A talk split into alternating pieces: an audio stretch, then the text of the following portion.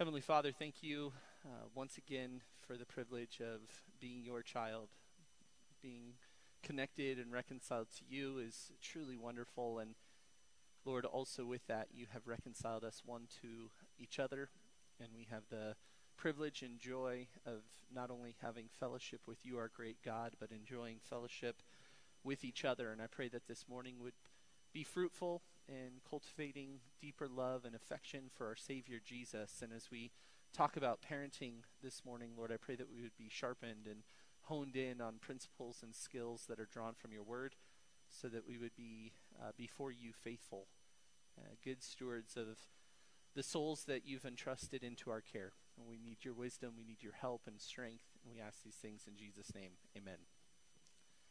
All right, well, before we jump into our study, we've uh, neglected or not taken time to work through some of our, our biblical literacy resources that we had been reminding ourselves of frequently. So we're going to do that for just a little bit this morning and just walk through our key events of the Old Testament worksheet. So that should be in the back of your folder, the laminated sheet with uh, fun diagrams on it.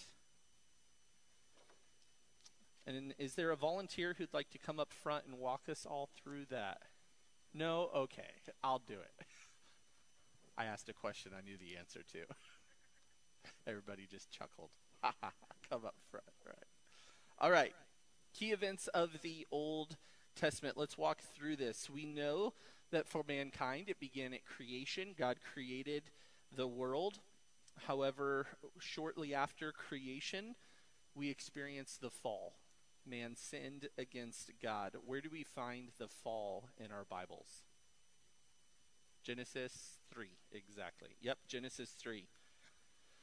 From there, sin uh, just transpired over and over again, spread, contaminated the hearts of men to where God's assessment of the heart of men, the hearts of men, was that uh, it was only evil continually. So God brought about judgment on the earth through the form of a flood, and he preserved Noah and his family. God's instruction to Noah and his family after he saved them from the flood on the ark and they re inhabited the earth was to disperse and multiply and fill the earth. What they did, however, was they all joined together and they sought to make a name for themselves. They didn't obey God. So, what did God do? He confounded their languages and forced dispersion among them to spread out into the earth. And yet he called and set apart one man. He made a promise to one man to become a nation to bless all the other nations. And who is that? Abraham, exactly. Within a nation, you need three primary ingredients you need people, constitution, and land. So, what did God do? He took the people of God, the the Israelites, Abraham's descendants, they became captives in Egypt. Um, they were slaves in Egypt. They started as about 70 when they entered into Egypt, and 400 years later, they had multiplied to 2 million. God brought them out of the land of Egypt through a series of 10 plagues in 1446 BC. As he brought them out, they crossed the Red Sea, and at this point, they were 2 million strong and they had their people. God brought them to Mount Sinai where he gave them the constitution, the law. He gave them the law at Mount Sinai.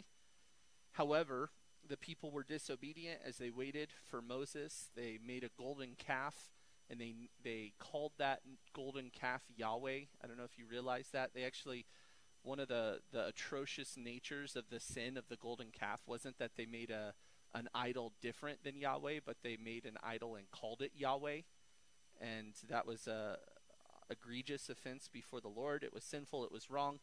And so God punished them, delayed them in the wilderness where they wandered for 40 years.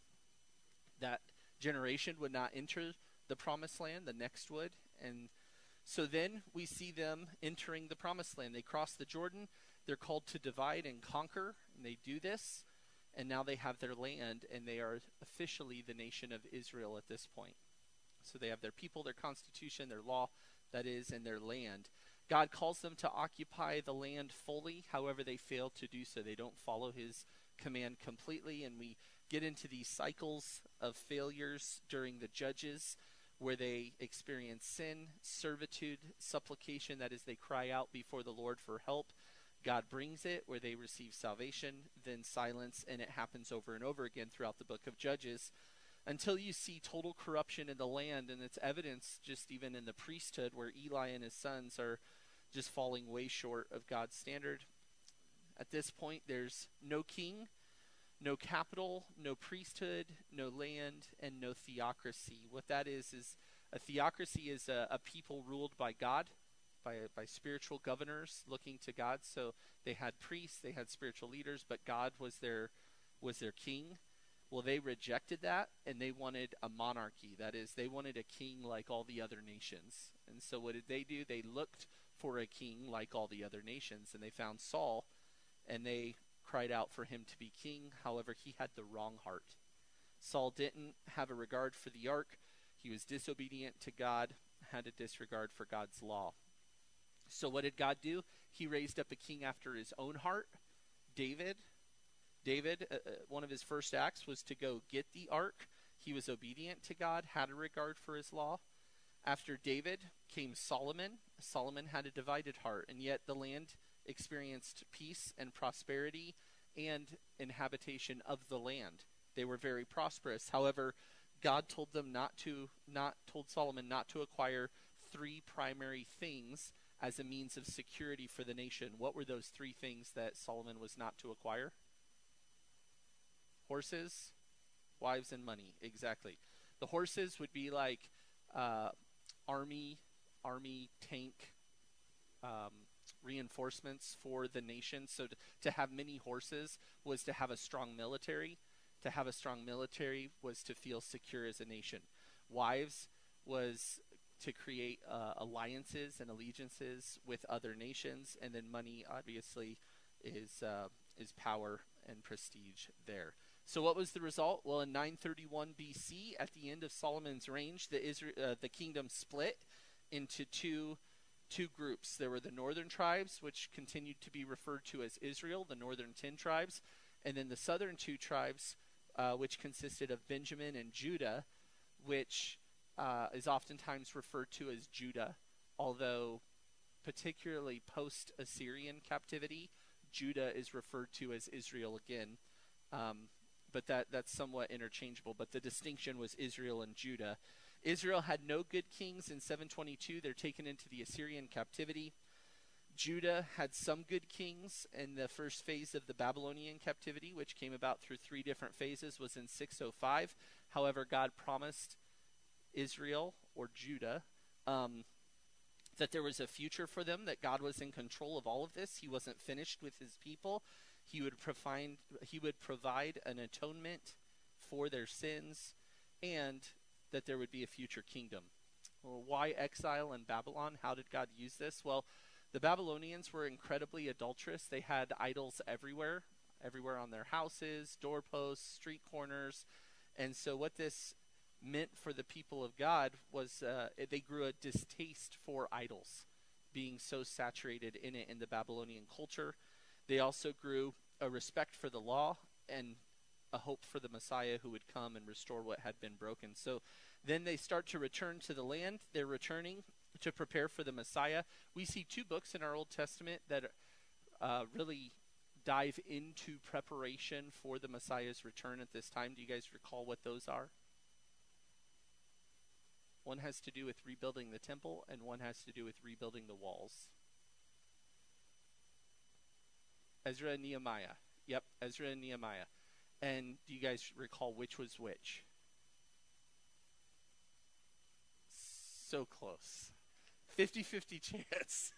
it's the opposite. And the way I remember that is Ezra is shorter and the temple is more compact, and Nehemiah is a longer word and the walls are longer. That's how I remember. I have to come up with silly devices to remember things. So, yes, Ezra was rebuilding the temple and Nehemiah was rebuilding the walls.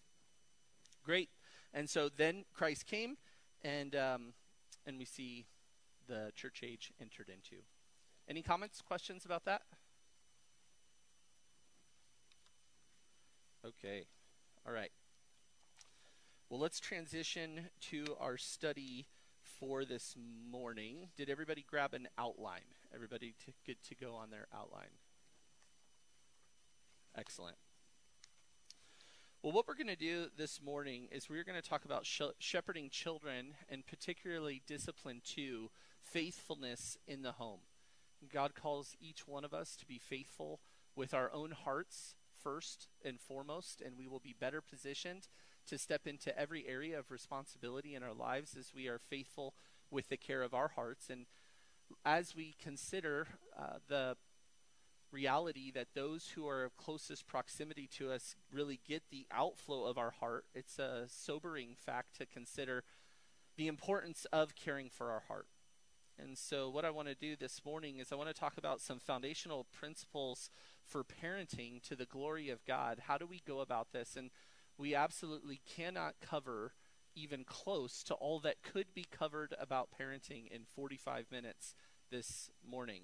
But what I do want to do is really just refresh some key principles, some foundational principles as we think through parenting that hopefully will spur us into deeper thought and consideration of those areas and strengthen us and maybe even give occasion for some questions to come up that we didn't know to ask before and to dive into and to interact with in the future. And so uh, I recognize fully that we're not going to be able to cover every category or topic that could be covered. Uh, but as you have questions that that this conversation, that this lesson maybe creates, go ahead and write those down, and, and it's an opportunity to talk to Anne as much as you want later, and she can no, um, any of us. In I mean, we, we we have the privilege of sharpening one another and leaning on one another in this. So. Before we really dive into shepherding children, I think it's important to consider what the goal is. And this is uh, a visit from Captain Obvious, but it's important to say it because it can be so easy to get caught up in the minutia of parenting, like everything else in life, to to to miss. Oh yeah, this is ultimately what it's about. And first and foremost, we know that the supreme goal of parenting is the glory of God, the glory of God. 1 Corinthians 10:31. I'm sure you guys are familiar with it. Whether then you eat or drink or whatever you do, do all to the glory of God. That is the supreme end of what the Christian life is about. There's no greater goal of what the Christian aspires to accomplish than the glory of God. That's what we're to be about. Every other pursuit that needs to have a priority in our life is subject to that priority. Every other priority bends itself and needs to come under this supreme umbrella of glorifying God, of honoring Him, of Him being exalted through our lives. Not that we add to His glory, but we simply ascribe through our actions and our life and our words the glory that He possesses and deserves. This is a really helpful starting point because, especially with children, there's there's really nobody else other than our spouse that has our affections the way that our children do. And there's nothing else we want for our children more than to see them do well before the Lord, to know the Lord, to thrive in this life to the glory of God. And yet, those really good desires that shouldn't be let go of have to bend themselves to, first and foremost, God being glorified in our parenting. And what this is, is this reality is a stabilizer for the heart and the soul when things don't go as we desire them to go for our children. To recognize that the goal of parenting is not that I feel fulfilled through the successes of my children is helpful because we can't always control the outcome, the successes, the victories. It also is a stabilizer in the failures of our children. They're going to sin. We will have expectations that at some point they don't meet. And if our goal is to get personal fulfillment or satisfaction or personal joy out of the intimacy and relationship and closeness and successes and victories of our children, that is a vain hope. And that's not the hope that God calls us to have in our parenting. But if the supreme goal is the glory of God, who has control over that? Ultimately, God, but us, right? our behavior, our submission to the Lord, our trust in the Lord in the midst of those things. And so our supreme goal is not personal fulfillment or joy. It's also not ultimately salvation. We can't save our children.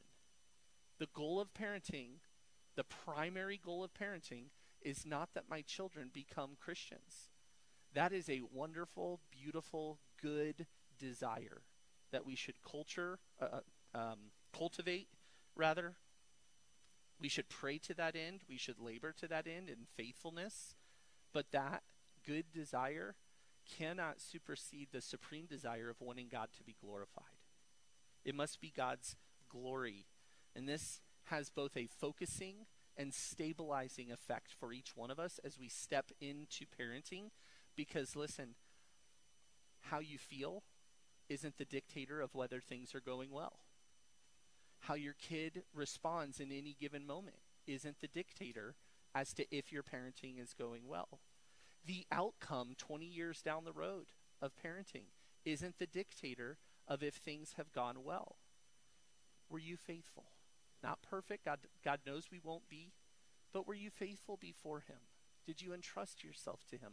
Did you entrust your children to Him?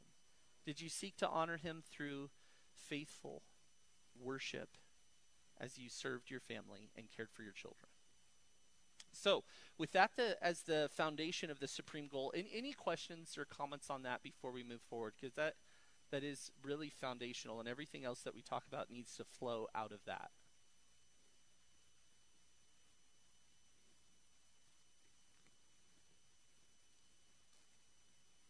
Okay, next, a next principle for parenting to the glory of God. First of all, remember the supreme goal, which is the glory of God. Next, parent as one. Parent as one. What do we mean by that? Do not neglect your marriage for the sake of your children. There needs to be unity within the marriage relationship. This is an incredible aid in parenting to the glory of God, having unity and faithfulness in your marriage relationship. Uh, an extremely helpful aid in achieving goal number one in staying faithful to God's call is cultivating a strong marriage before the Lord. You will not serve your children well to neglect your marriage for the sake of your children. Sacrifices absolutely are made. Things in a marriage don't look the same after you have kids from before you have kids. Those are perfectly good realities. And yet, you cannot neglect God's call for you in your marriage for the sake of your children. Things aren't going well with my husband right now because I just my kids really need me. You you will hinder your ability to fit and meet the needs of your children if you are neglecting your obligation as a wife.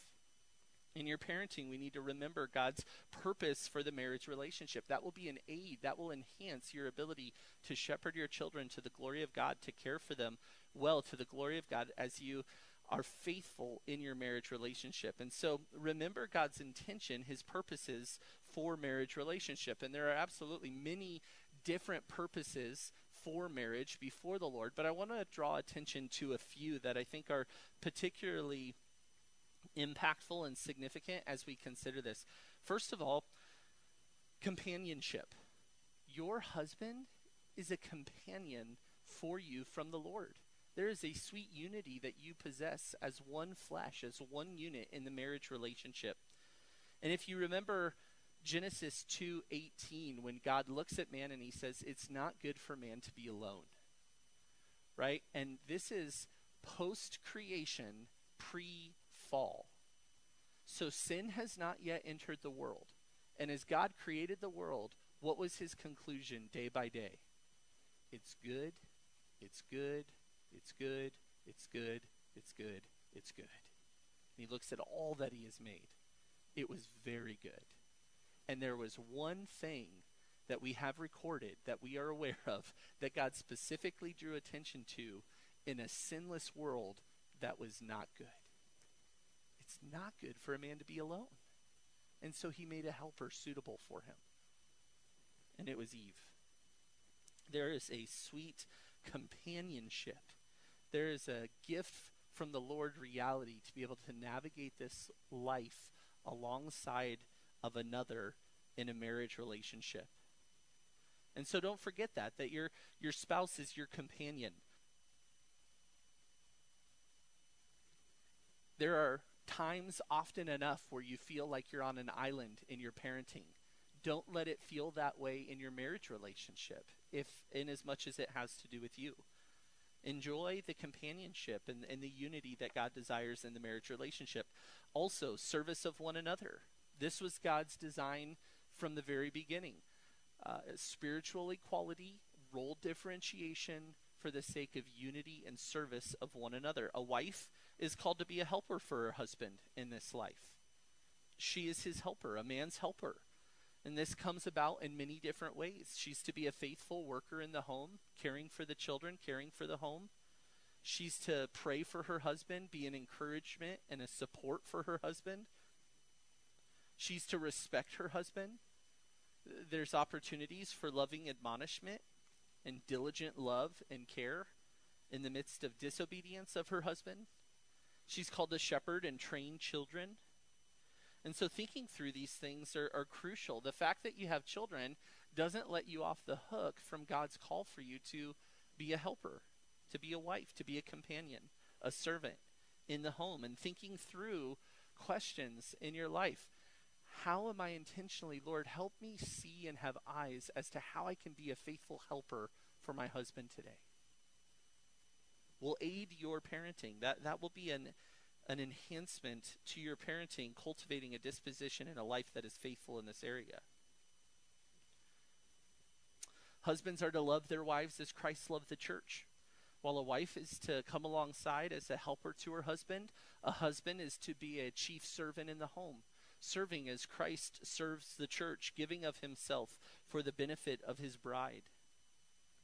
This is a wonderful gift to a household where there's a Christ like leader in the home and a church like submitter, helper in the home as well. This is going to aid the aroma of the home and, and the trajectory of the home for the benefit of the children.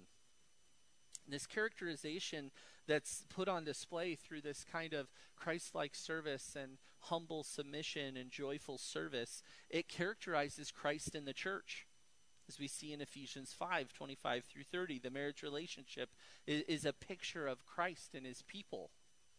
The gospel is to be put on display through biblical marriages. And think about that for young ones growing up in a home where a tangible, clear, God intended picture of Christ in the church is put on display through the loving relationship of a husband and a wife.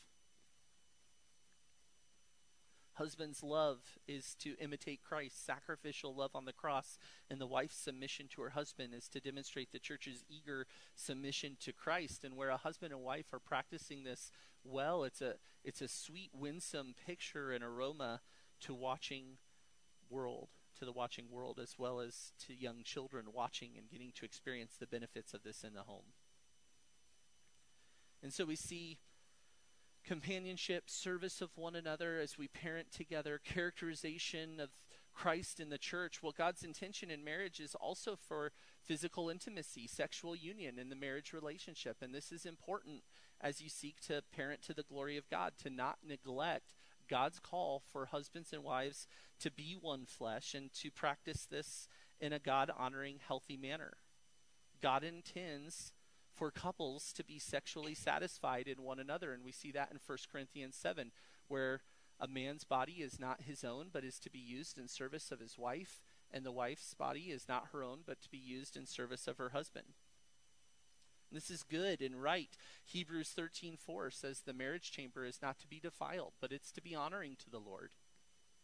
And there's a tremendous pressure with the demands of children and schedules to neglect all of these areas of life, and yet that will not aid you as you press forward in faithfulness towards the Lord in marriage. Don't don't underestimate the significance that this actually has on your parenting together in your home. Uh, to be one, to be unified, to not neglect key areas of your marriage relationship will enhance your parenting significantly.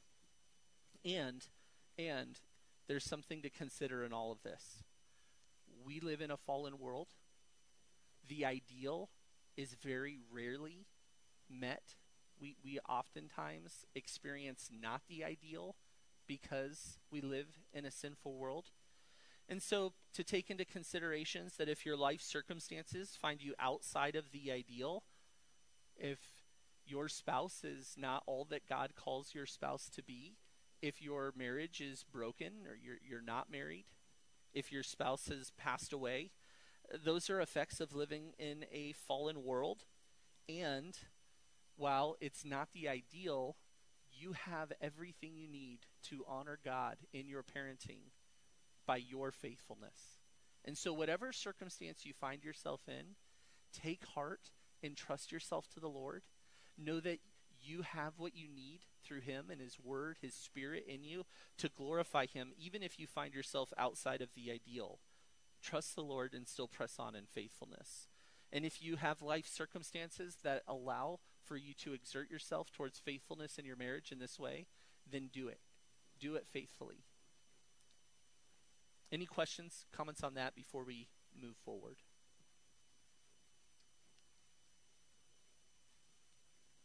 Okay, we'll keep going.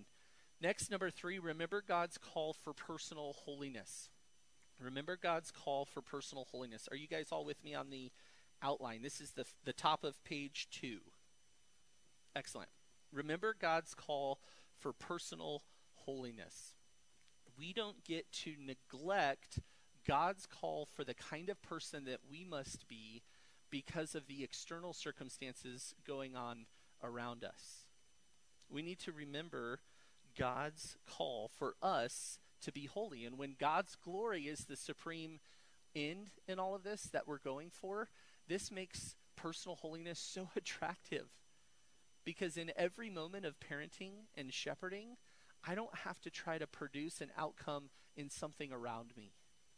God calls me to look within me, not for strength, but look to Him for strength, but look towards what needs to be changed in me? What do I need God to deal with in me? Where do I need to yield to the Lord where I'm trusting in myself?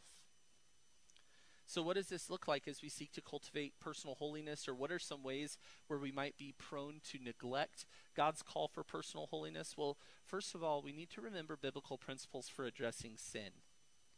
Biblical principles for addressing sin. Uh, one of the primary ways that we come alongside in the care for our children is helping them understand the wisdom of submission and obedience and the folly, the sinfulness of defiance and hard heartedness, the folly of foolishness. And so we are going to just be very well acquainted, you know this, with your children's sin. You're going to see it so clearly and you're going to see it very frequently. And there's a temptation, oftentimes, to speak loosely about our children's sin in the name of parenting or compassion towards another.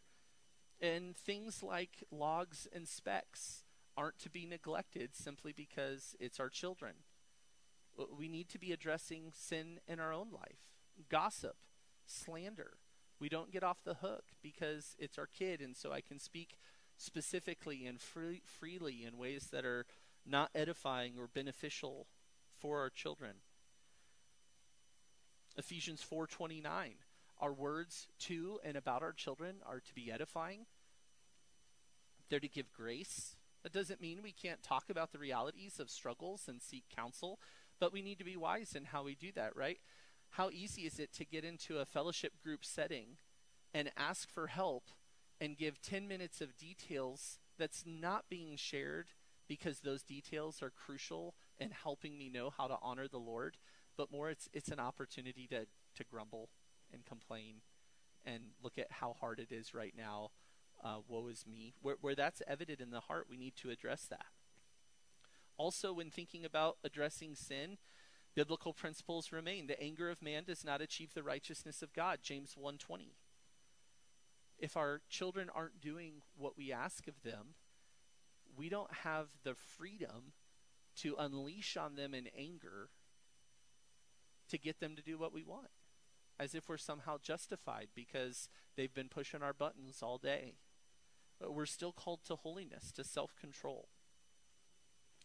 Even thinking about Matthew 18 and how we speak about things in regards to our children. Our children are not going through Matthew 18 in the household. Okay, that's not what I'm saying. But just starting with, if your brother sins, go to him in private. This can be really helpful when addressing sin with multiple children in the home. That you don't intend to shame them into obedience. If you discover something that is sinful with your child that you need to investigate, it's wise to not ask them in front of all of their other siblings. Did you do this? Pull them aside. Go to them in private. Investigate the matter. Draw them out. Again, not because we're Matthew 18ing our children. That's a biblical principle that's helpful in spiritual care for our children in the home and parenting in our home. So think through those things. Consider Galatians 5:22 and 23. Can anybody recall what that passage is? Fruit of the spirit. Exactly. Exactly. Don't neglect personal holiness in your parenting of your children, but rather walk in the spirit. What does the spirit produce? Love, joy. Oh, God calls me to be joyful in my parenting. Peace. God calls me to be peaceable. Peaceable and pushover are not the same things.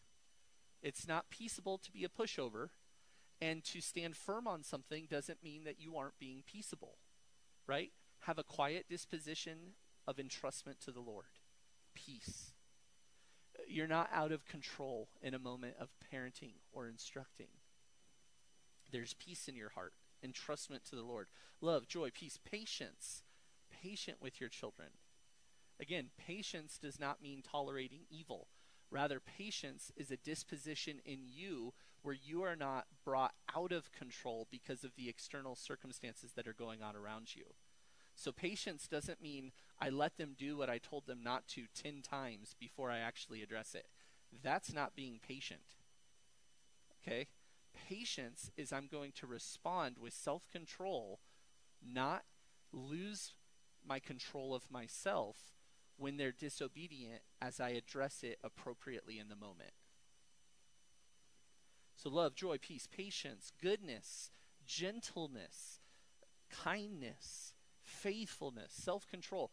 Those should be the terms that describe your parenting. And there's no circumstance that your child participates in that calls for things other than that. Every moment of discipline, every moment of admonishments, even moments of frantic physical care for them, doesn't mean you're not this. You can be patient and gentle and say, "Don't don't step in the street." that doesn't mean you're not patient or gentle because you're caring for them urgently. Okay? Gentle would be a and I can't believe you do that again. I've told you a thousand times, you know. Well, I'm justified. I was just really scared in the moment. No. No. You can you can speak appropriately to the need of the moment and not lose your control. And that's what God calls each of us to. Also, uh, a helpful passage for thinking through interaction, Romans 12, 9 through 21, just goes through a slew of love that's sincere and without hypocrisy and not repaying evil for evil, but overcoming evil with good that can be incredibly instructive when thinking about walking with our children through various uh, shepherding moments and needs. So, don't neglect God's call for personal holiness. You will be best positioned to step into your children's lives as you first set your heart that the aim is God's glory, as you diligently engage in your marriage relationship, and as you faithfully pursue godliness of life in your parenting. That's that's really the foundation of where our parenting needs to start. I'm going to keep asking. We'll circle back and, and have uh, questions at the end. But any questions thus far?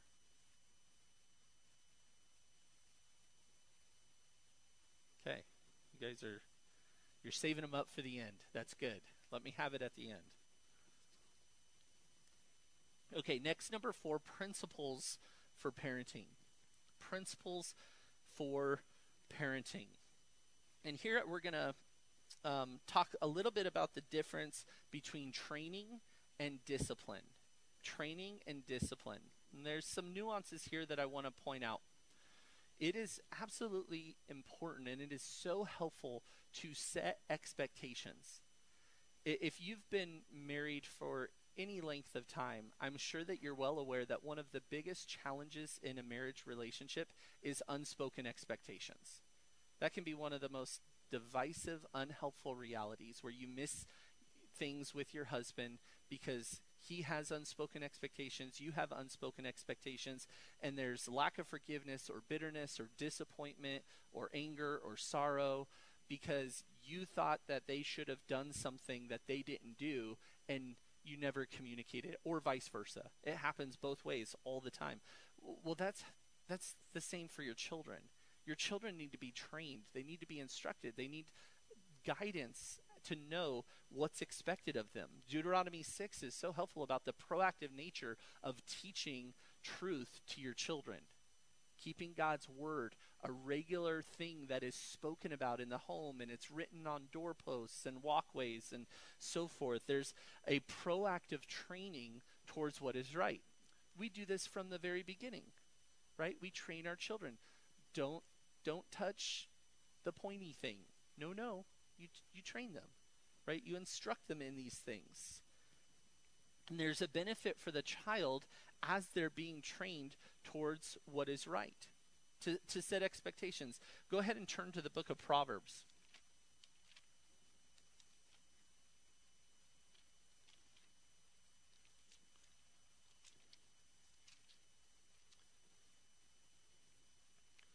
Proverbs 1, verses 8 and 9. Hear, my son, your father's instruction, and do not forsake, forsake your mother's teaching. Indeed, they are graceful, a graceful wreath to your head and ornaments about your neck. This proactive, diligent instruction and teaching are a tremendous blessing to a child. To be told what's expected of them, to be directed w- the way they, they should go, to set expectations, and to think in this as I train my children, I need to set obtainable goals for them. These are goals, this is training that has their best interests in mind. I'm equipping them to be able to take steps towards success in submission and obedience. Uh, what does this look like and not look like? You wouldn't tell somebody you need to make an omelet and demand that of them, and they've never learned how to crack an egg. You've got to help equip them and recognize they're young, that you are their first exposure to various principles in this world. And so show them, hey, here's how we here's how we crack an egg. Okay, that's a a mundane example, but the principle remains in all areas of life. What might that look like in, in actual practice? Well, let's say you have a three or four year old who is shy, and we have a fellowship gathering for church coming up. And you go to the fellowship gathering and you meet somebody new, and you say, Little Johnny, say hi. No, uh, Uh, look them in the eye don't make me look bad. you know, they're, you know, doing doing all this different stuff and you get home and you, why did you were so rude. You weren't loving. You weren't kind. You should have engaged. I said say hi and oh, I you know, I I got nervous. I got scared. Okay. Well, that you didn't help set your child up to succeed. What might proactive instruction and training look like? Hey, little Johnny, we have a fellowship gathering today. Do you like those? Oh, yes, I get to play. Okay, great. Do you think there will be some people we know there? Yeah, do you think there will be some people we don't know? Yeah. Okay, how do we show kindness and love when we meet somebody for the first time? I don't know. Well, first of all, we, we look them in the eye. Look me in the eye. no, oh, you know, no, like this. Yeah, good job. And then what might they say? Nice to meet you. And what should you say if somebody says that to you? It's nice to meet you too. And then they might shake hands. Shake my hand. Yeah. Oh, Squeeze my hand as hard as you can. Oh, too hard. Okay, you know, make it fun. Enjoy it with them. Uh, or they might do knuckles or high fives. Yeah, and that's a way to show kindness and love when they do that. And then when it's time to go, what do you say? It was nice to meet you. And then you leave. Yes. Okay, and now when you get there, now it's not an issue of ignorance or not knowing or not clear set expectations. Now, when you're actually in that moment, it's an issue of fear of man and defiance that you actually have clarity on if you need to address them in discipline or whether or not, you know, it, you set them up to have opportunity to succeed in that moment. And now you have something to refer back to. Hey, remember what we talked about? Look them in the eye. Oh, oh yeah. Okay, and you can help shepherd them and guide them in those things. Proactive. That, that's an example with young ones, but our older ones need that as well. Hey, I'm going to be gone for an hour. What are you planning to do while I'm gone? How is that going to go? What are my expectations? What's the expectations with schoolwork? What's the expectation? Set expectations. It's so helpful because then you have a platform to discern is what is taking place ignorance or is what is taking place defiance? And that really leads into the discipline portion when we think about diligently disciplining. So we need to consistently train. We need to be thinking and tuning our minds to equipping our children with the tools and the instruction that they need to know what expectations and obtainable goals are. And and one more thought on the obtainable goals. This is really helpful. All, all to consider all that you desire your kids to be able to do. You, you need to make sure that what you're asking of them is actually something they possess the skills to do. So, an extreme example, just for clarity, if you have a one and a half year old and you tell them it's time to clean up the playroom, they may not know which toys go on which shelves yet. and what do you do? Okay, put this toy on this shelf. That that specific toy. Do this. Julie did a great job of this with Asher.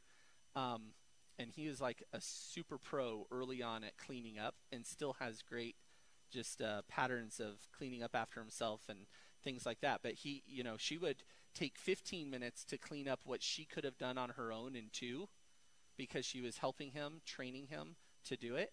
And, and it was a wonderful gift for him. Some for some reason that we fell off the wagon with Elijah. God bless him. he does really well when we give him specific instruction. And uh, and and it's just it's helpful to set those obtainable goals. You don't want to ask or demand of your children things that are going to exasperate them. And so even focus times of study or Bible reading or story time and at the same time your kids are capable of far more than you probably think they are. And so set obtainable goals, but don't don't put, you know, only things on the lowest shelf. They they'll rise to the occasion as you discipline as you uh, consistently train them and equip them for success. So consistently train and then diligently discipline.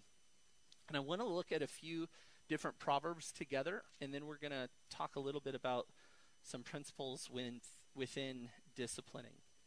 So Proverbs 13:24, and we'll be going left to right here. So we'll start at 13:24. He who withholds his rod hates his son, but he who loves him disciplines him diligently. Proverbs 19:18.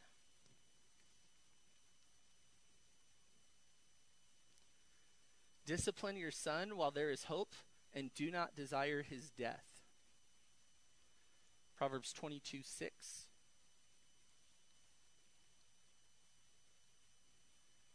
Train up a child in the way he should go. Even when he is old, he will not depart from it.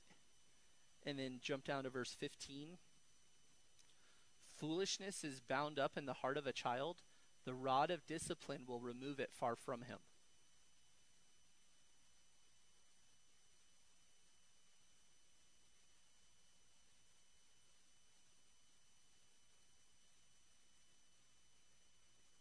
And then Proverbs 23 13 and 14. Do not hold back discipline from the child. Although you strike him with the rod, he will not die. You shall strike him with the rod and rescue his soul from Sheol. And then lastly, the last two are in chapter 29. Verse 15 The rod of reproof give wisdom, but a child who gets his own way brings shame to his mother. And verse 17, correct your son, and he will give you comfort. He will also delight your soul. Here we see just a, a little bit about God's desire and instruction for discipline, the importance of it. It needs to be a part of your parenting in your home. And God is not silent about the means of discipline and the benefit of the rod. The benefit of the rod is God's tool towards helping train up your children in the way that they should go. Now, I think it's important to consider God's purpose for the rod. Discipline, discipline through the means of the rod, is God's means of driving out foolishness in the heart of the child. The rod is not God's means of instilling knowledge into the child in the sense of um, they didn't know not to touch this book, but they touched it, so they're going to get disciplined. Now they know. No. God's means for the rod is not instilling knowledge in that regard, it's rather removing foolishness. Our instruction should instill the knowledge don't touch the book. When they look at you, look at the book, hear you say don't touch the book, then look at you again and touch the book because of defiance, because of foolishness in their heart, that's when the rod is to be used. It's to drive foolishness, and foolishness primarily in the realm of a lack of submission and obedience, a willful defiance towards those in authority. So God's intention for the rod is to be a means of driving foolishness out of the heart and instilling wisdom into the heart.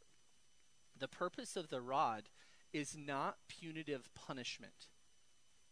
In fact, I've worked hard, we've worked hard in our home to not use the term punishment ever in regards to the rod, as if there's a conclusion and judicial verdict based off of the severity of the event at which they need to atone for.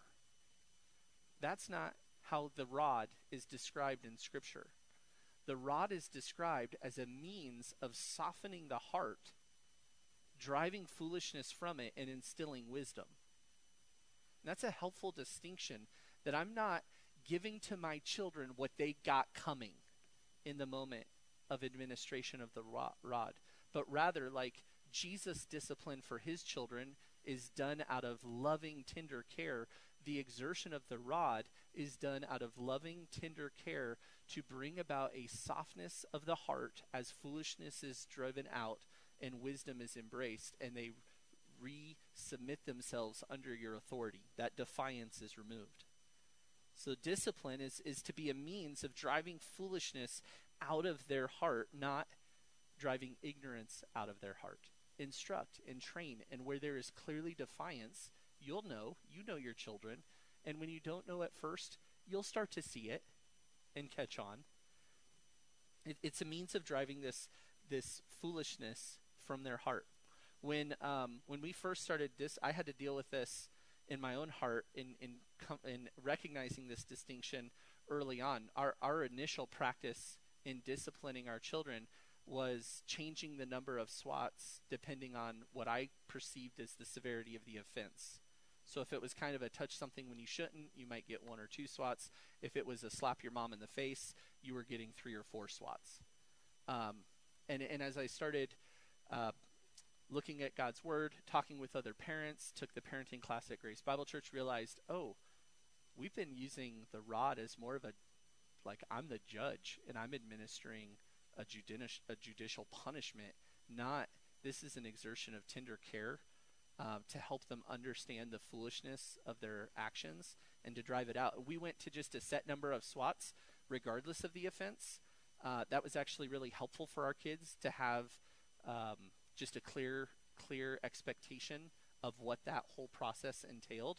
And for us, it was three if they laid still, and it was five if they if they fought. And that was just that was the clear distinction.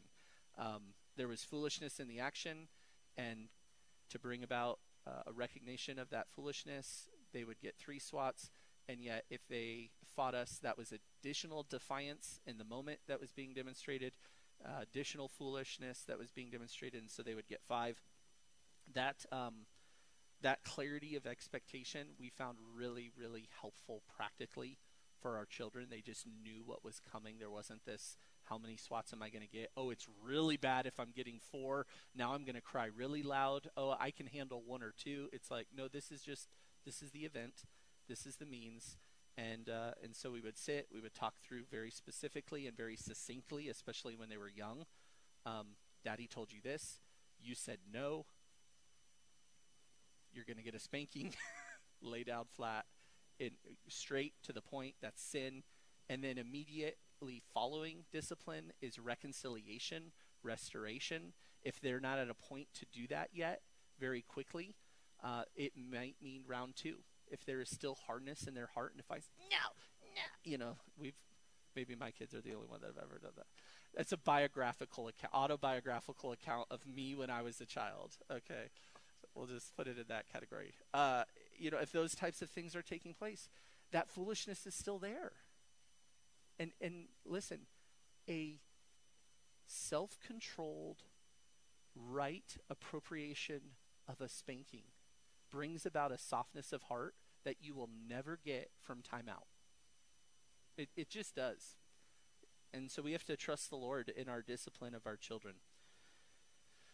So it's not punitive, it's restorative. With that, with that, whenever there is an occasion to allow your children to do the right act that they were neglecting to do, take advantage of that, do that. That's helpful for them. So if it was, uh, um, you need to share your toy with Sally, no. You might have a discipline moment. And then after that, they need to go pick up their toy and share it with little Sally. If it's a, you need to take a bite of your vegetables. Um, this is what we're having for dinner, and you need to have two bites. No. Go go discipline, bring them back. Okay, now you need to obey daddy. Take or mommy, take take a bite.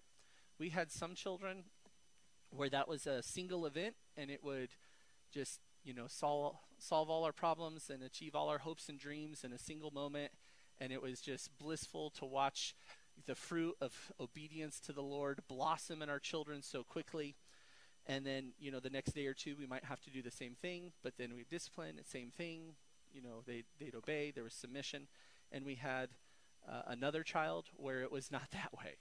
It was every meal for six months. There was there was need for not every that's a that's every meal where we had something that that one didn't enjoy. so like two thirds of every of, of the meals. It was frequent, and I remember being at my in-laws' house, and we were having something that I, I knew they didn't love, and so I instructed the child to, to take a bite because they had been avoiding it. And they did. And I was putting my napkin on the table, getting ready to get up because I knew what was, I thought I knew what was coming, and they did it. And I was like, good job. what just happened? It just happened. And that was, that was that child. It, every issue was a huge issue for an extended period of time until it wasn't and then there was another issue waiting in the wings. But it's so helpful to go, okay, this is why parenting to the glory of God matters. God called us to be faithful. And so don't abandon God's means when your perception is it's not working. Trust the Lord. It will work in His time if He intends, but He's given us the, the method. Focus on am I being faithful? in what God has called me to do in the training of my children. And again, these clear expectations, this tender care, self controlled care, concern with the glory of God, it's absolutely applicable and appropriate for young children. And as your children get or- older and discipline methods shift, the same consistency and encouragement and faithfulness and holiness of life that God calls us to when they're two is expected when they're 12 and 16 and so on. Any questions on that? There's got it. Yes.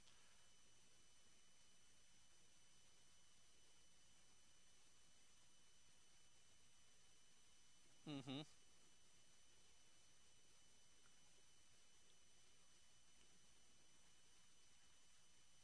Yes. great question. Yes. So, um, in that instance, I'll just walk you through what that moment looked like for us. Yes. So the question is your child is foolish. They require discipline. You lead up to the discipline, administer the discipline, and there isn't a softness of heart in response. Um, and are we talking younger child at this point? Okay, so um, younger child, I'll, I'll, just walk you through what our practice was. We, uh, we we had a designated area. It was it was our bed um, that the children would go. That's where they would receive discipline. That's also where they would receive encouragement. If if I saw something that was extraordinarily encouraging, hey, go sit on my bed. and they'd go sit on. I don't know if it was good or bad. It's what we did. They'd go sit on our bed. Hey, I saw how you, you know, shared such and such. Nobody prompted you to do that. That was very encouraging. Great job. Uh, let's just pray. Thank the Lord for that kindness and praise Him for that moment. That was encouraging. I didn't want every time we have a serious discussion or a conversation about something to be only when it was negative. I, I wanted them to have specific times of encouragement where I withdrew them from the situation to acknowledge what was going really well. Um, so, you know, uh, we'd go to their room, go or go to our room. Uh, they'd be sitting on our bed. um, we would talk about the sin. The younger they were, the quicker all of this needed to happen. So the younger they are, this needs to be boom, boom, boom. When they're a little bit older, three, four, five, they can connect the dots. They remember. They can comprehend those things. But you're still not making them wait unnecessarily. It's it's brutal to wait on their end. um, but you're you're getting in there, and same with the nature of the conversation, the articulation or the specificity. Uh, when they got a little older, spend a little bit more time. When they were younger, Daddy said no. That's sin. That's foolish. You're going to get a spanking, and and would would tell them the expectations so they knew knew what was happening and what was gonna what was gonna come. When they were longer or when they were older, those conversations might be a little bit longer. This is where the book Shepherding a Child's Heart, I think, is some really helpful points to think through what you're trying to address in those moments. But there's some examples that they give where it's like, hey, you address the heart, so you got to tell them the gospel and break down you're a you're a sinner and the only uh, way of salvation for your sin is Jesus. Those are great principles, and there will be times where within your discipline, you need to take 15 to 20 minutes to, to share with them the gospel and point them to Christ.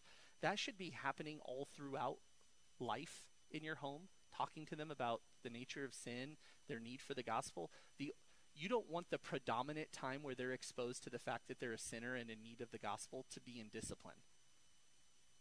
That sh- that should come, but don't lean on that as the predominant time when they're exposed to those realities. Talk about those things with your children frequently and and there may be times but my perspective is they need to understand that they sinned. They need to understand what the instruction and, and the offense was, and they need the discipline of the Lord, and then they need to walk in, in subjection. Some circumstances will allow for a longer event, and some circumstances won't. And I wouldn't want somebody's conscience to be bound that I've got to spend 30 minutes every event to make sure that I'm shepherding their heart by reciting to them a 15 minute explanation of the gospel and they're two.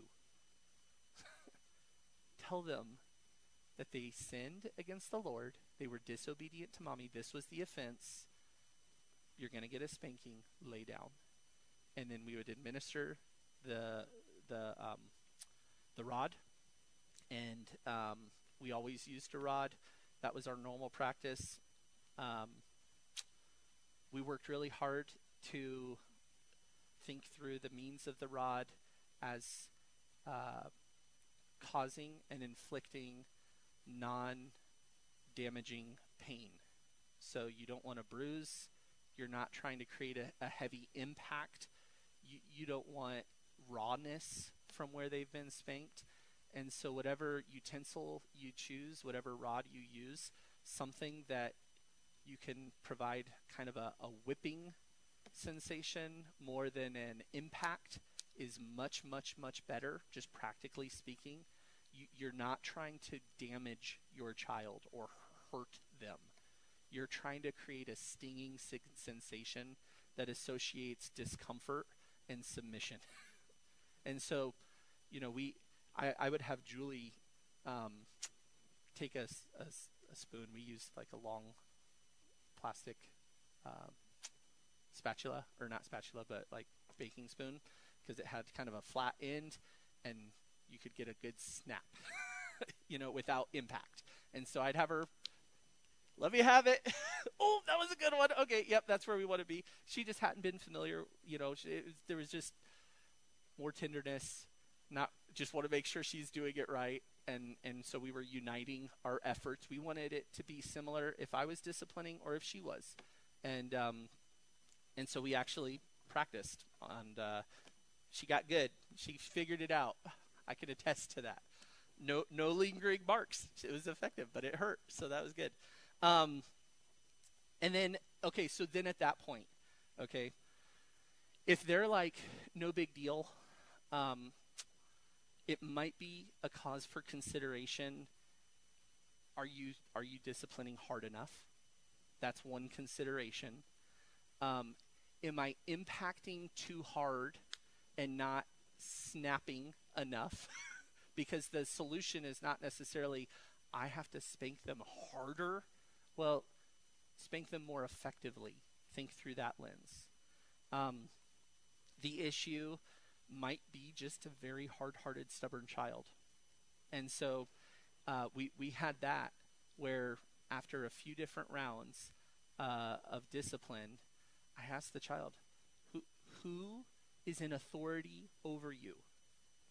I am. Lay down again.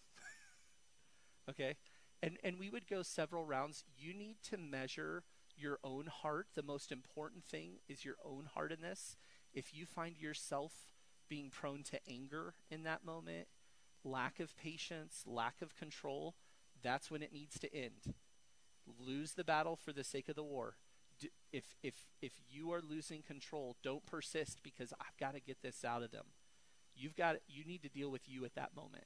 If they're a little older, you can take a break and come back. If they're not, you might choose to okay, we're going to we're going to pray as they're squirming and fighting against me and then I'm going to leave them in their room and they're going to throw things and whatever and I'll make sure my heart's controlled and come back when I'm in a better spot to to either continue or move on in that moment. If you are in a spot um, and, and this is why so that principle is why fellowship, encouragement, spiritual growth, maturing is so helpful. None of us are going to do that perfectly. We're going to have moments where we need to address things in our own heart and step aside. And yet we don't want to be content to to miss out on loving care for our children because we've been negligent with our own heart.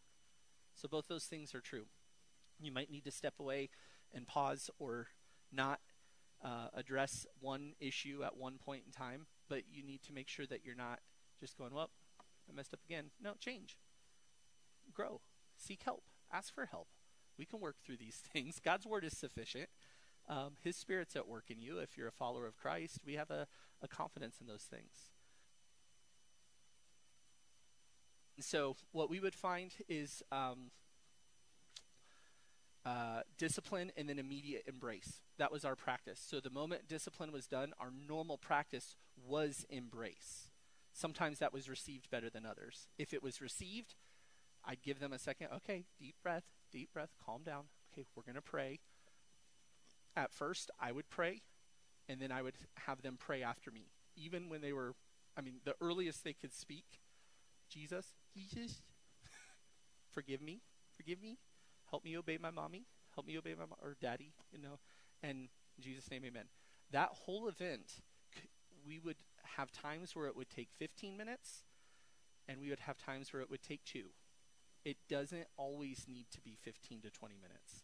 Um, some of that is talking through with your husband, working together, being unified in the approach that you're taking and what you're going after, but then it would be followed up with the right action. So then, to get back to your question, if there's not that embrace, if it's no, no, okay, lay down again, and we would discipline again until it would get there. And and again, after a number, you're not trying to do. You, you really want to be mindful of if there's any sort of like lingering marks, blisters, rash, like rash um, pullback let's talk about it. Go get help. Don't just navigate those things independent. Go ask ask myself, ask Tom, ask Tyler. Um, hey, can can you guys can we talk more specifically? Circumstances you just can't have a blanket. This is how it always is, or this is what the response always is, and it's a very personal thing. Ask for help. Ask for help if you feel at a loss on, hey, this is the specifics of how many times it's happening and what we're doing, um, and uh, and seek trusted trusted people to to talk through. This is a sensitive topic. It's not popular, and I think the reason it's it's not popular in our culture is because it is done inappropriately so frequently, um, and so a lot comes with even the term spanking that's assumed un, in the world and even accused as something that's improper or unloving. And so it's just important that we're above reproach in both how we talk about it, with whom we talk about it, and how we practice it. All of those things. Um, we just need to be faithful. I don't know if that that probably didn't actually answer your exact question. Um,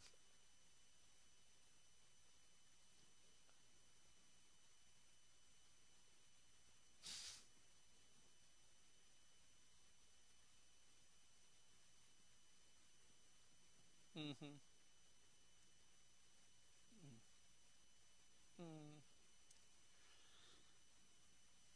It's helpful to keep in mind in those moments. Um, my child's reaction is not an opposition to the agenda that the Lord has for me in my life right now, but it's an opportunity to honor Him and glorify Him and save this child. When there's that hardness and the temptation to be like, just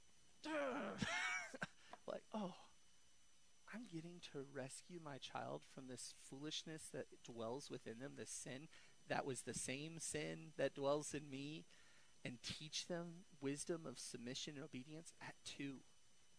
Oh, what a privilege to care for a little soul this way. Uh, to maintain that perspective, it's a hard one to maintain. It, it doesn't come naturally. Uh, but it's it's so important. I remember phone calls with Julie where she's at the grocery store with a full cart calling me going, a meltdown is taking place. What do I do? like I I can't juggle two or three kids and this is happening. And I would just tell her, leave the cart, go home, discipline, send me a list. Uh, I got it. Or we'll order pizza tonight. We'll figure it out. The most important, if if laundry's not done, uh, refrigerator's not filled, toys aren't cleaned up, but but you went several rounds of godly love and discipline of your children all day. Trust the Lord with that. That's a successful day. You got to care for your children. You got to care for a soul. It's great when everything else is done too. Um, but what the husbands heard was come home and be at your best. Step into your homes and serve your family. Um, step up to the plate and I, I even used a sports analogy so I know it'll be effective. Uh, with nobody wants a superstar who doesn't want to play the last three minutes of the game. You you want the player who's best the last three minutes of a game. That's what us dads need to be when we come home at the end of a hard work day. We need to step into our homes and serve. And so, if you're faint-hearted in your parenting, persevere. Be a blessing to your husbands. Keep keep pressing forward and care for them. Lastly, on our outline, faithfully exemplify, and that's just godliness. Faithfully exemplify godliness to your children. When you sin, confess sin to them. Humbly confess your sin. Seek their forgiveness. Restore those relationships. What you expect them to do with their sibling when they sin against their sibling, you exemplify that with your husband you exemplify that with with your children. Now, listen, when when husbands and wives have conflict, uh, the ideal is that that doesn't happen in front of the children. That you don't, you know, you don't need to seek forgiveness for something you did to your husband in private in front of your kids so that they can see you confess your sin. But if you sin in front of your husband in front of your kids, confess your sin to your husband in front of your kids. Does that make sense? So this isn't a air out grievances publicly for the sake of godliness, but where there's public failures, pub- publicly repent and seek forgiveness. Live a life recognizing God's presence in all things. Uh, teach them to fear the Lord and not you. This is where tone, yelling, uh, threats, th- there's really not a good place for any of those things in normal, everyday parenting. Uh, teach your kids to submit because they need to trust the Lord by submitting to authority, not because you're going to count to three. Not because if you do it one more time, you're going to get a spanking. Because what are you doing in that moment? You're not teaching them to flee foolishness by submission to God's authority in their life. You're teaching them to fear consequences and cultivating manipulative tactics. I'm going to count to three. You didn't need to obey me before. There's no repercussions for foolishness demonstrated before. But now that you know that I'm serious, I'm going to use this mechanism of count to three to get you to do what I want, or one, you know, one more time and it's a spanking. As our kids got a little older, we were able to have, we were able to have conversations. We we tried to use biblical terms as much as possible. So even when our kids were one and two, I would call my sons fools when they were being disobedient. Asher, you're being a fool right now. What is daddy's instruction? This. What would wisdom look like? Obey we would have that conversation to appeal to them to biblical principles of obedience to help them when they were distracted. And then when there was clear defiance still expressed, then we would discipline. Not, you better do it or you're going to get a spanking. No, what are the principles? Daddy's your authority. Daddy instructed you to do this. Look at me in the eyes. You need to obey. Do not be a fool. And then he would either do it or not, and, and we would go from there. So we tried to use biblical language as much as possible. I got scoffed at once at a wedding where I told Asher to not be a fool, but to embrace wisdom, and he was like two, and then he did it, and it was kind of a ha ha, oh, wow, okay. I guess he understood. Um, uh, I think God chose the right words, and we can teach our kids those words. Uh, teaching them to fear the Lord. There was an example. Uh, um, one of my previous pastors was giving a, a account of a time where he sought forgiveness of his children for speaking unkindly to them in a in a moment of correction, and his confession consisted of, "Please forgive me for the way that I spoke to you." In that moment, the intent of my heart was that I wanted you to feel my presence more than I wanted you to acknowledge the Lord's presence. I thought that was such a helpful articulation of something that I'm like, oh, that's I, I'm trying to be a bully of my kid. When when I when I yell harshly to get them to do what I want, I'm wanting them to fear me in that moment. I'm not teaching them to fear the Lord in that moment. That's actually an expression that there's selfishness in my heart that I'm not actually trying to train them to fear the Lord. I'm trying to bully them or, or bully them into fearing me so that they do what I want them to do in this moment because it's an inconvenience.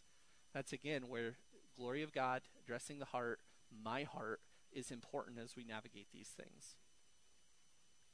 And then lastly, faithfully exemplify. Faithfully exemplify joyful submission to the authority in your life. If you expect your kids to joyfully submit to your authority, you're not asking them that because you're the perfect parent. None of us are. The hope that they have in submission to you isn't, well, submit to mom and dad because they're perfect and they're always right. No, their their entrustment in submitting to your authority is a God who has placed you in their life as authority and he he's trustworthy. And so then what does it communicate to our children when the flawed human authority in our life we chafe against, complain about, disregard, disobey. What are what are we putting on display before them when we complain about government leaders and authorities and grumble, dispute about those things? What about bosses? What about our husbands? If we complain about our husband in front of our children, what are we communicating? What what about this? What are we communicating if we drive 60 miles down a side street, see a police officer ahead, hit the brakes down to 45. Oh, authority only needs to be obeyed when present. Those we're implicitly teaching those things to our children. exemplify the kind of faithfulness that you desire to see in your children. Wonderful things flow out of that integrity of life, clean conscience, uh, a wonderful example for them to follow, many other things. Okay, we've gone we've gone long. What uh, what questions do you have? I know I have only scratched a number of things that could be spoken about. Um, what's on your mind? Yes, Brandy. Older kids. Yes. Yep. Great great question. So, older kids in regards to the rod, is that the primary question?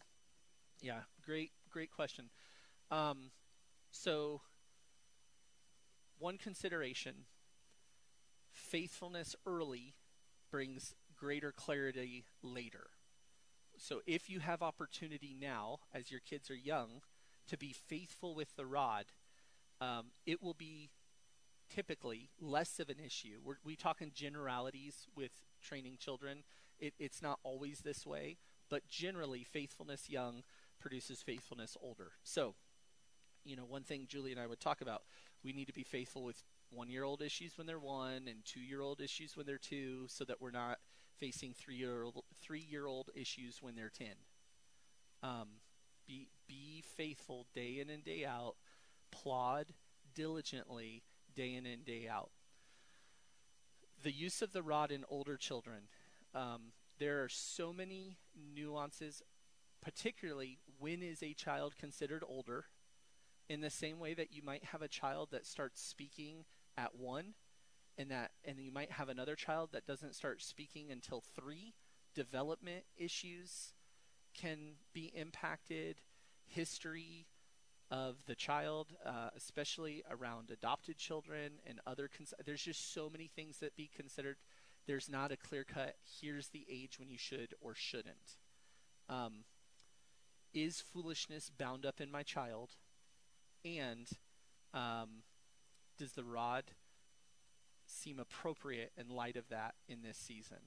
As children began to get older, uh, we would default same sex disciplining with the rod most frequently or covered that they would remain covered. So when they were really young, they wouldn't remain covered. Their their bottom would be bare. As they started to get older, um, five ish, six ish, if it was the opposite gender, they would not be bare, but it'd be more on the upper thigh area. Um, so there's sensitivities. You're, you're not spanking to shame your child, and as there's an awareness of their own body, um, being considerate and thoughtful of that is very important. And then that's a question probably to talk through with each. I, I've known families that spanked well into their teens and I don't think they were doing it inappropriately so. And I've known families that stopped using the rod prior to the teenage years, and I think that was a good decision. So I think it, it it's probably that question is more specifically answered case by case. Anne, do you have any thoughts?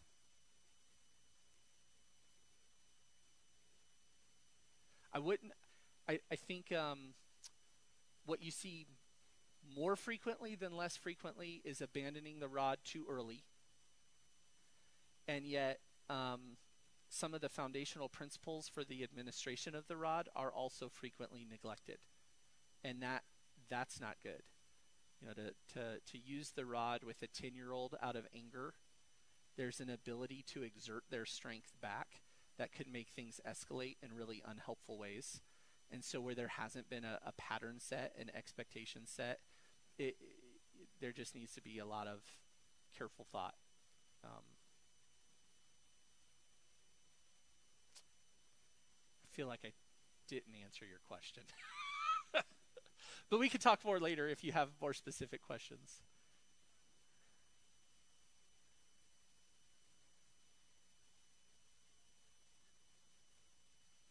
Absolutely.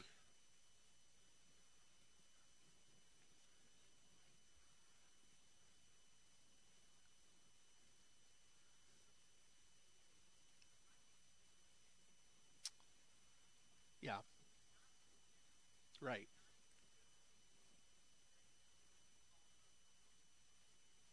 Yep. We had a variation of when we started using the rod. One of our children really benefited from I think it was maybe 9 months old. It was it was early. It felt early and it was clear. Like clear defiance. Um, and then one uh, I don't want to call her out, but like maybe 19 or 20 months because it was so funny with with our boys it was more like no no. Oh, okay. You know with Kyla I remember the first time Kyla no. You know it was like her whole world came crashing down and it was quite an event. And she didn't do it again. There wasn't defiance. It was like she she she was easy to train early on uh, very easy to train. What else? What other questions can I not answer? Tanya.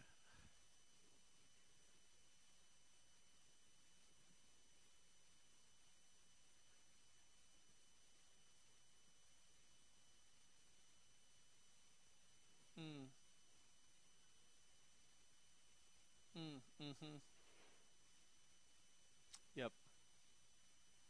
Yep. Yeah. Great question.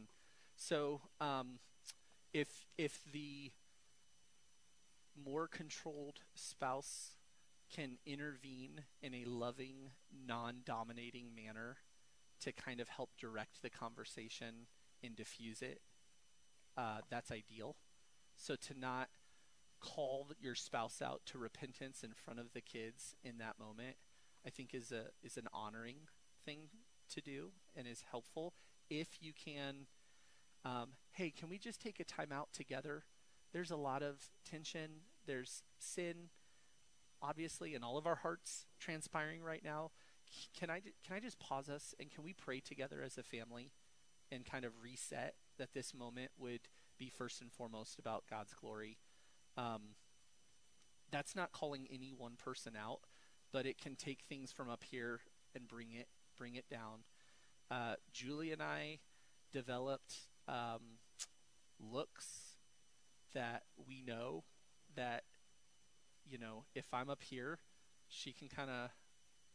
I mean, I don't even know what the look is. I just know it.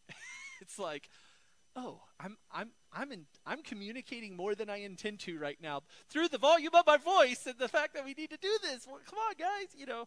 And I, I'm not I'm not a yeller like an angry yeller. I've got plenty of faults, but screaming at my kids isn't one. But I can talk with an intensity that brings a weight to what I'm saying. Imagine that. Can you imagine that? Me being passionate about something. Um, I could I could miss that and Julie, Julie and I, we could be sitting with another person or couple and having a debate. And if her hand just kind of goes on my thigh, I know I'm up here and the occasion calls for this. And I'm, I'm, I'm communicating more than I intend. So proactive conversations with your spouse, like, hey, have you ever noticed your private conversations? Have you ever noticed sometimes things can escalate? We all get there is there something that I could do that would be a blessing in that moment to help you not be up there? Because I, I suspect you don't want to sin against the Lord or the kids in that moment. And if I sense that your tone or your volume is, how would you like me to help you in those moments? Is there something I could do? Would a, you know, sign help or, you know, we, come up with something together? Let it be fun to help each other in that moment if that's welcomed. Um, if it's ever anything aggressive or seems like it's going somewhere uh, violent or anything along those lines, then I would wholeheartedly just call it what it is and seek to diffuse it, um, keeping in mind biblical principles that a gentle answer turns away wrath. A kind word can be heaping coals on, on someone's head. And so if someone is boiling, uh, a stern admonishment may not actually be God's most helpful means of grace in that moment in their life, but a but a, a tender touch and hey, I I think it I think it would be a blessing to you and to us if we just took a time out and kind of regained control here for a moment. Um, but I would I would I would want to have that conversation offline. Um, hey, how did that go? What do you think you did well? What would you do differently? Nothing. I did great. I was man. I told them. I put them in their place, and I man. They knew who was in charge. Would you talk to somebody and get an extra? I didn't feel the same way about that. I don't think God's word. I don't think the Lord felt the same way about that. I could be wrong. Um, can we talk about that more? Do you? Is there somebody in your life you'd feel comfortable going to and maybe getting a second opinion? Because I'm not there. I, I don't think that was pleasing to the Lord. Those types of conversations can be um, can be helpful to that end. It's a good question. Those moments are, I mean, there there's there there are times where Julie has been just such a help to me from that going directions, and yet didn't shame me or or instill a lack of reverence or respect for me in that moment. And again, that comes back to submitting to authority, not because that authority is perfect, but because it's the authority from the Lord. And so there might be occasion in that moment um, to step in and say, uh, you need to obey your dad or mom regardless of what they say or what I say. Um, but right now, you need to be quiet and listen because they're your authority and you might choose to help your children recognize their position of submission and address husband and your spouse or address address sin in your spouse. I'm talking to women, so address your address your husbands um, privately, quietly, not in front of the children. And what that moment may call for is, hey, the kids are not the hook from speaking respectfully to their father, because the father's sinning in a moment. Same same way a, a husband shouldn't shame his wife in front of his kids because his wife is sinning in front of the kids. The kids are still called to respect their mother, to obey and submit to her. And so in that moment, um, I want to help the kids see that, and then as appropriate, help help my wife see what she needs to see. Those are really good questions. I knew they were coming. What else? Yes.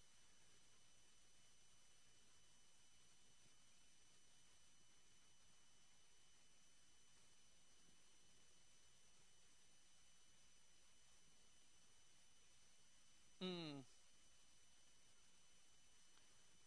Yep.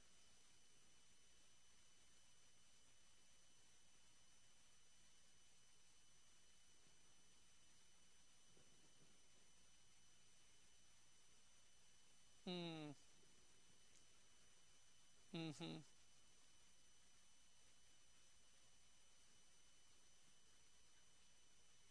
Uh-huh.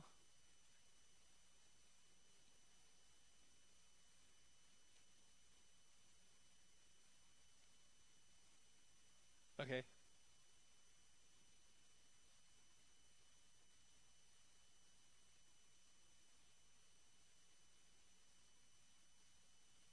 Mm. Mm. Yep. So a, a four-year-old, I would I would uh, I would discipline them at home, and the discipline would be twofold. Um, one, you took something that wasn't yours, that's stealing, and two, mommy told you no and you disobeyed. And so for a four-year-old, they'll understand, they'll remember.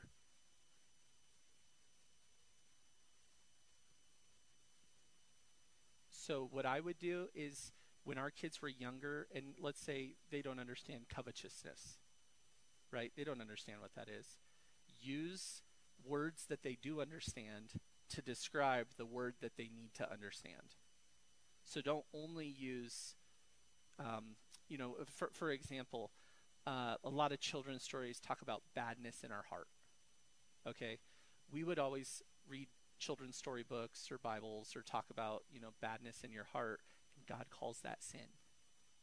So we would use the simple, common lingo that they might be more familiar with at one and a half or two to describe the Bible word. Same with foolishness. Same with uh, what was the word that I would, um, you know, temperance. You know, I talk with my young men and and and talk with Kyla. Just what does it mean to be temperate? And so we use that. We didn't introduce temperance when they turned ten. They were hearing that word at one and two but then we would use other words to help describe it. So if they don't understand what stealing is quite yet, or covet, coveting, or contentment, um, that was not yours. That's a no touch, no take. That's not yours. That's stealing. But I want it. You are coveting. You're wanting something that's not yours. You are coveting that thing. God calls that sin. No, no. you know, so we would have that conversation with a four year old. Um, and again, that, that both trains them, it gives them the knowledge of, of God's word and what things are. Uh, but then it also, where there, and it gives clarity when there's defiance. So if, if your child just puts something in their backpack, but they've never been told yet to not take something from the store, that that might be an issue. Now, what do you do if the child wants to put something in their backpack every time you go to the store? So sit down in advance and don't let them take their backpack in the store, first of all, and tell them, faithful with little, faithful with much. You were not faithful with your backpack in the store last time, so you are not okay to bring your backpack in the store today. Ah! okay, you did not obey daddy or mommy with a happy heart. That's foolish. That's not joyful submission, and you're going to be spanked. So we, we expected not only the right action, but the right attitude. Obey all the way right away, obey with a happy heart, joyful heart. Those were those were some of the, the, the terms that we'd use, and so yeah, those are some some principles. At four, uh, there's enough connection in most children, unless there's other indicators development wise that would say maybe it's not right. So if if your child has special needs or there's difficulty processing logic or things like that, obviously there's um, unique situations. But I would put if a typical four year old they can remember what they saw at the store that they liked, that they want to tell their friend about when they get home. They can remember that they disobeyed you at the store as well. And so, um, you know, a one and a half year old, I wouldn't drive home and 20 minutes later spank them for something they did at the store. I wouldn't do that. Yeah, great question. This is this is rubber meets the road. You're not uh, you're not on an island. If if um, so, okay. So when I was a child, I stole something from Target. I think I was maybe five. And we got home. And my mom, where did that come from? Uh, I had it. No, you didn't. I know your toys. I bought every one of them for you. Did you steal that? Yeah, I stole it. She drove me back to Target and made me give it to one of the workers. That was really helpful. That was memorable. I remember it still. I don't think I've stolen something from a store since. It was horrible. It was terrifying. I stole it. The the like 16 year old worker was like, "Oh, okay." I mean, they didn't have a context for what just happened, but it was good for me. That's helpful. How are we doing? Any other questions? Oh, we're past. Any other questions? Can you maybe one more?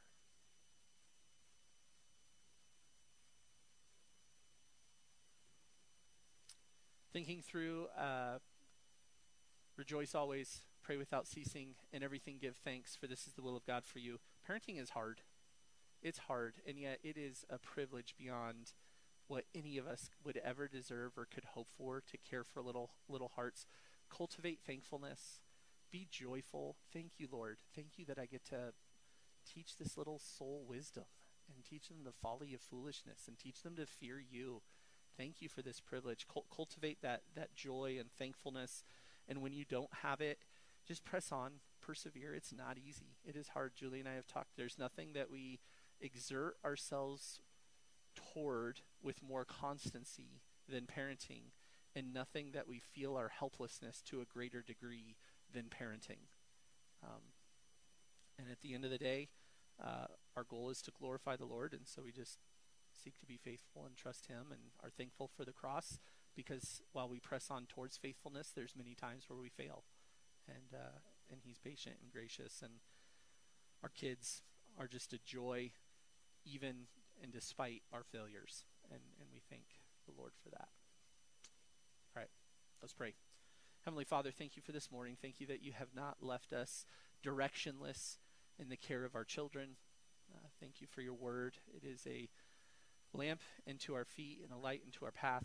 Help us to walk faithfully toward you in it, out of worship and love for you. I pray that you would produce much fruit in our lives as a result of your sanctifying effect in being a parent. And Lord, that you would produce much fruit in the lives of our children.